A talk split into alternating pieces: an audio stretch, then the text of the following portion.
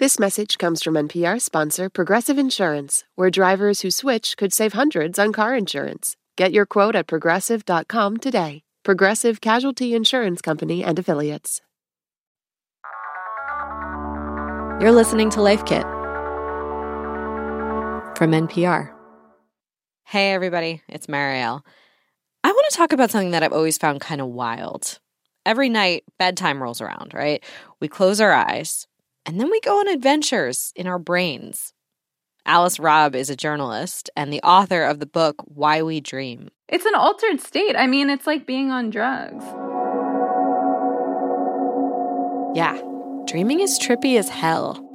Everything was very heightened and it felt very, very sensual. Like I was just swimming in a pool. I dreamt that I was in a hot air balloon with Ronald McDonald. I just walked by on my horse trotting along. They like the brought me backstage and then they were like, You're gonna go up on stage while Taylor Swift is singing Enchanted and you're gonna be on a horse. Like those dipping cups, you know, for your chicken nuggets, except they were pool like in ground pool. They had fairly standard troll clothes of little pointy hats and colorful medieval shirts and baggy medieval people say dreams are boring. The last voice you heard is Deirdre Barrett. She's a dream researcher at Harvard.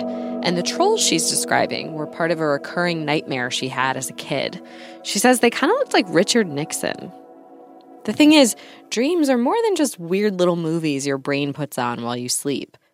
You could think of them as an opportunity. We're in a very different brain state. Our dreaming mind is much more active in visual areas, it's somewhat less active in verbal, logical, linear areas. Uh, our dreams are much more intuitive, kind of loose kind of thinking rather than a, a tight, logical thinking. So, dreams can be a source of creativity. They can give us different ways of looking at a situation, and they can help us learn and problem solve. They're um, giving us access to new ideas, whether we remember them or not. Today on Life Kit, we're going to go on a how to adventure into Dream World with these two experts. We'll talk about what role dreams can play in your life, how you can remember them, understand them, and use them as a tool. And we'll even teach you how to banish a nightmare.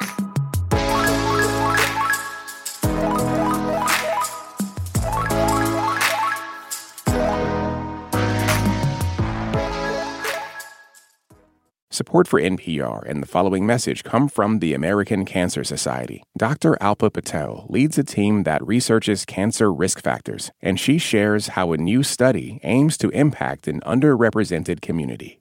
My greatest hope for the Voices of Black Women study is that it will help us understand and identify culturally tailored ways to change and really eliminate the unacceptable disparities for future generations of Black women as it relates to cancer. To learn more, go to voices.cancer.org. This message comes from Capital One, offering commercial solutions you can bank on. Now more than ever, your business faces unique challenges and opportunities. That's why Capital One offers a comprehensive suite of financial services, all tailored to your short and long term goals. Backed by the strength and stability of a top 10 commercial bank, their dedicated experts work with you to build lasting success. Explore the possibilities at CapitalOne.com/slash commercial, a member FDIC. Okay, we're going to start with some Dream World 101. I asked Alice Robb, who spent years learning about dreams for her book, why do we dream? She says there are lots of theories. One is that we're running through a kind of threat simulation. Common feelings in dreams are things like fear, anxiety, guilt, helplessness. So, there's actually a theory that comes to us from evolutionary psychology that one of the functions of dreams is to help us prepare for um, dangerous situations, kind of worst case scenarios in real life. That theory's been tested in different ways. In one study, researchers followed students who were preparing for an exam, and they found that the ones who had nightmares about exam day, like they were running late or they forgot the answers, that sort of thing, The more dreams they were having like that, the better they actually performed. So, you know, you might dream about missing your alarm and then you think, oh, I better set to. Another theory is that dreams can be a form of wish fulfillment, the place to get what we want. And then there's an understanding that dreams can help us process our emotions. Deirdre Barrett, the dream researcher at Harvard, says dreams can serve all of these functions and more. I think it's kind of like asking what the function of waking thought is. Meaning, our waking thoughts don't just serve one purpose, and our sleeping thoughts don't either. So, takeaway one dreams have a lot of applications. Think about how you want to use them. Do you want to understand your emotions? To figure out what's really bothering you? To prepare for an upcoming test or performance or event? Are dreams a spiritual practice? In a lot of cultures and spiritual traditions, dreams are seen as a sacred space where you can communicate with your ancestors and even divine the future. Maybe they're meaningful for you in that way. Dreams can also be a source of creativity or inspiration for you, as they have been for artists throughout the ages. Mary Shelley, Robert Louis Stevenson, Salvador Dali, Paul McCartney. Yeah, a Beatles song came to Paul McCartney in a dream. And I just woke up one morning with this tune in my head. Um, and I thought, I don't know this tune, or do I? It's like an old jazz tune or something, and I just remembered it or somewhere. So, Eventually, that transformed into this. Yesterday, all my troubles seem so far away. Now it looks as though they're here to stay. Now, I promise you don't have to be Paul McCartney to be inspired or enlightened by your dreams. And that brings me to takeaway two understand and interpret your dreams. Deirdre says to start, you're going to want to say your intention out loud at bedtime. Just tell yourself as you're falling asleep that you want to remember your dreams. You can also try meditating. Researchers have found that people who meditate regularly remember more of their dreams. And then, first thing when you wake up, grab onto whatever dream you remember before it slips away. You can do this by writing in a notebook or dictating your dream into your phone. But if for some reason you don't want to keep a dream journal, at least just take the moment when you first wake up to notice what you were dreaming and think about whether it has any potential relevance to important things in your waking life. Pay close attention to any symbols or images you remember. And this is the part where we get into dream interpretation with an exercise you can do at home. I told Deirdre about a dream I'd had that week. I was in this house and suddenly there was this lion and like I ran away from it just in time, but like just as I was running away, it it went like roar and like bit the back of me. But I got away. Uh uh what does that mean? Deirdre told me, first of all, don't bother buying one of those dream dictionaries that says, you know, if you see a lion, it means this, or if your teeth fall out, it means that.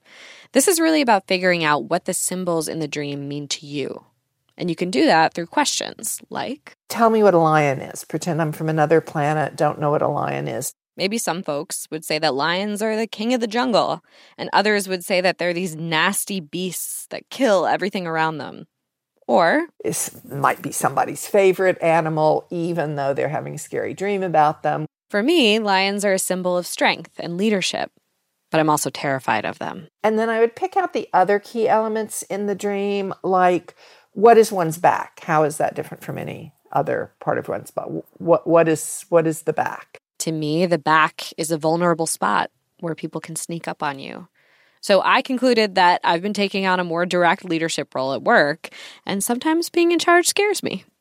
That tracks. But, you know, try this at home. See what your dream symbols mean to you. Over time, you might start to notice patterns. Now, up until now, we've been talking about how to remember and interpret the dreams you have. But I've got exciting news, and this is takeaway three. You don't have to wait for dreams to happen to you. You can co create your dreams with your sleeping mind before your head hits the pillow. There's something we call dream incubation. The practice actually has roots in a lot of ancient cultures.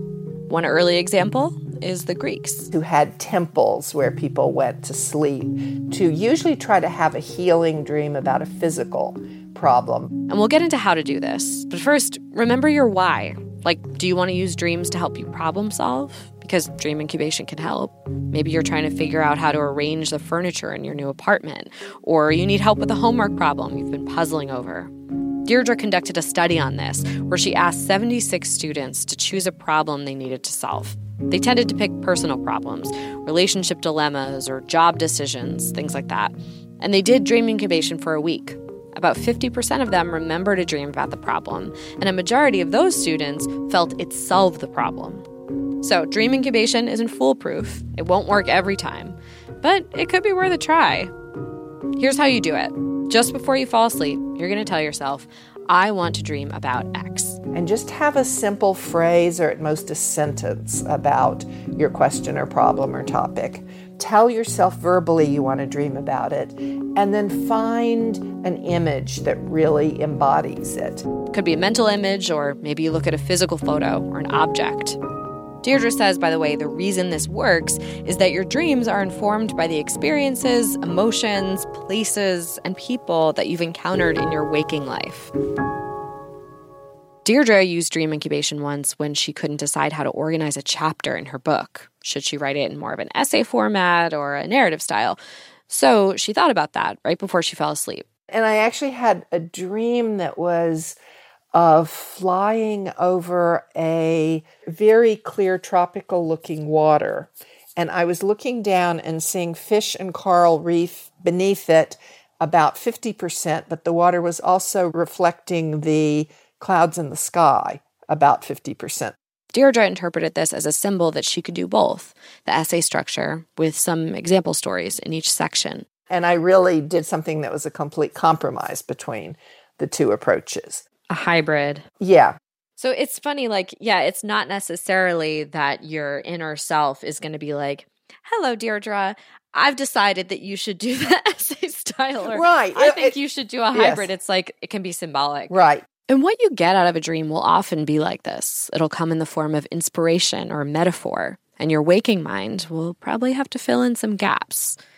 You can use dream incubation for other things too. Like if you're having a nightmare over and over, you can try to change the dream by coming up with an alternate ending during your waking life. And then every night as you're falling asleep, you'd be saying the simpler version of if the nightmare starts tonight, I want it to take this other path. Maybe you often dream about a schoolyard bully, and you decide that tonight, instead of running away from them, you're going to fight them off or shrink them to the size of a bug and then flick them into outer space.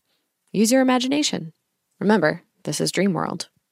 This can be a really helpful exercise for people with post traumatic stress disorder who may want to do it with the guidance of a therapist. You can also use dream incubation to craft yourself a fun little dream. You know, maybe before you go to sleep, you tell yourself, Tonight, I want to dream about sitting down to an all you can eat buffet made up entirely of dessert, pastries, ice cream, warm chocolate chip cookies. Or I want to dream that I'm having a love affair with my celebrity crush. Worth a shot, right? Okay, so we're learning that we can take control of our dreams.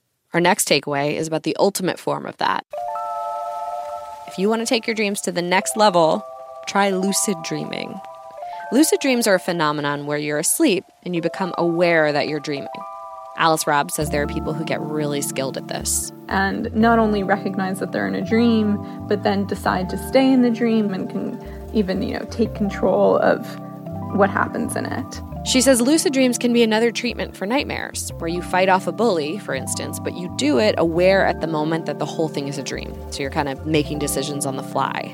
You can also use lucid dreaming to practice something a speech, a performance, or to just have fun, you know, outside the realm of physics. Like in dreams, you may be able to fly or do superhuman things like magic.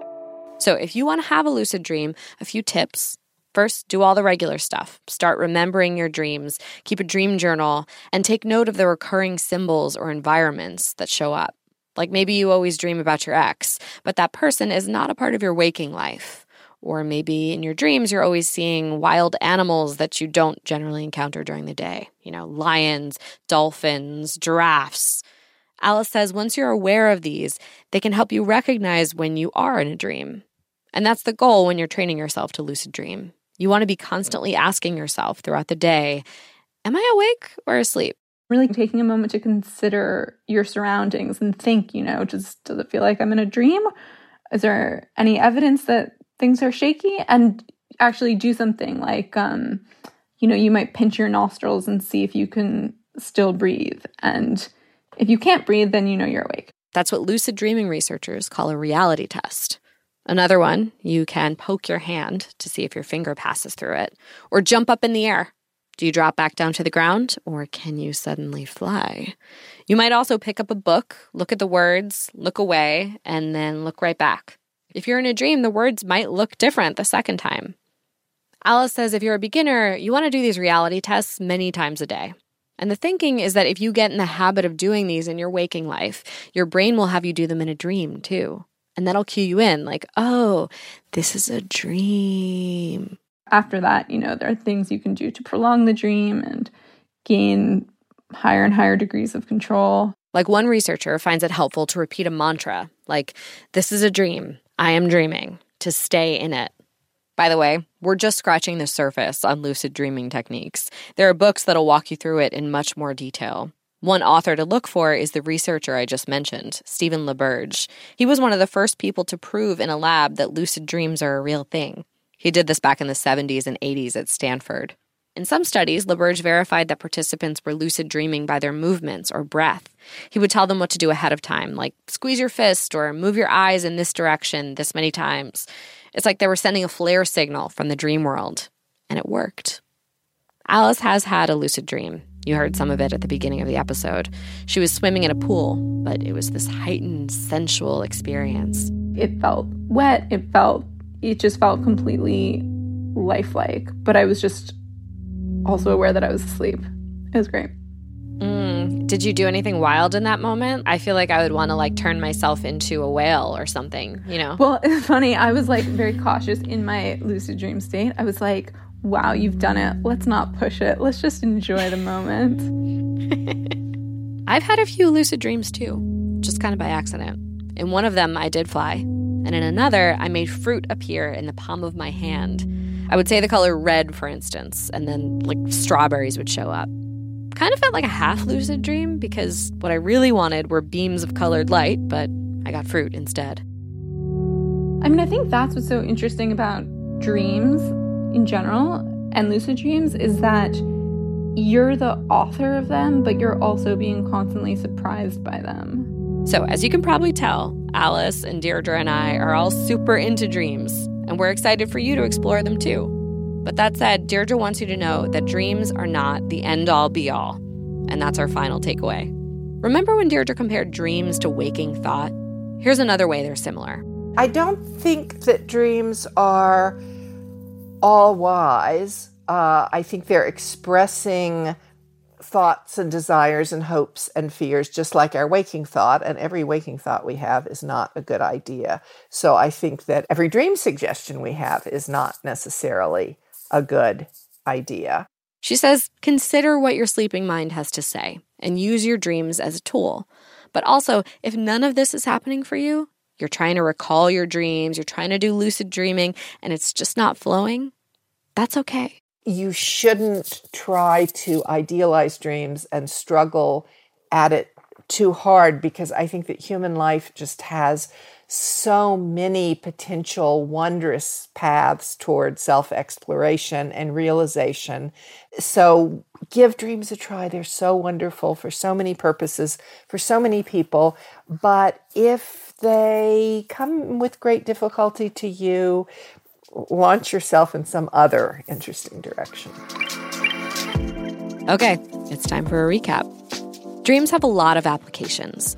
Think about how you want to use them. Do you want to solve a problem? Are you an artist or a writer or a researcher who's looking for creative inspiration? Are you trying to understand your emotions? These things are all possible with dreaming. When you interpret your dreams, think about what a symbol or a metaphor means to you, not about what a dream dictionary says. You also don't have to wait for dreams to happen to you. You can co create them with dream incubation and even lucid dreaming.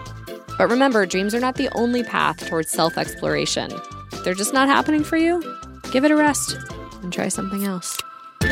For more Life Kit, check out our other episodes. We've got one on building better bedtime rituals and another on developing a creative habit. You can find those at npr.org slash lifekit. And if you love Life Kit and want even more, subscribe to our newsletter at npr.org slash lifekit newsletter. This episode of Life Kit was produced by the dreamy Margaret Cirino. Our visuals editor is Beck Harlan, and our visual producer is Kaz Fantoni. Our digital editors are Malika Gharib and Danielle Nett. Megan Kane is the supervising editor, and Beth Donovan is our executive producer. Our production team also includes Andee Tagle, Audrey Nguyen, Claire Marie Schneider, Sylvie Douglis, and Thomas Lu. Julia Carney is our podcast coordinator. Engineering support comes from Stu Rushfield, Stacey Abbott, and Ted Mebane. I'm Marielle Segarra. Thanks for listening.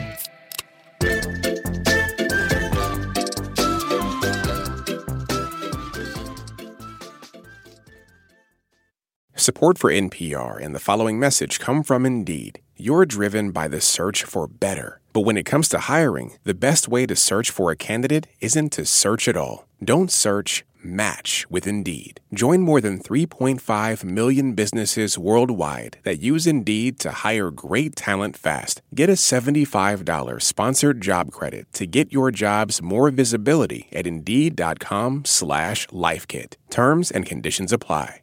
This message comes from NPR sponsor VCU Massey Comprehensive Cancer Center, who, as an NCI designated comprehensive cancer center in the country's top 4%, is unconditionally committed to keeping loved ones in their lives. MasseyCancerCenter.org slash comprehensive.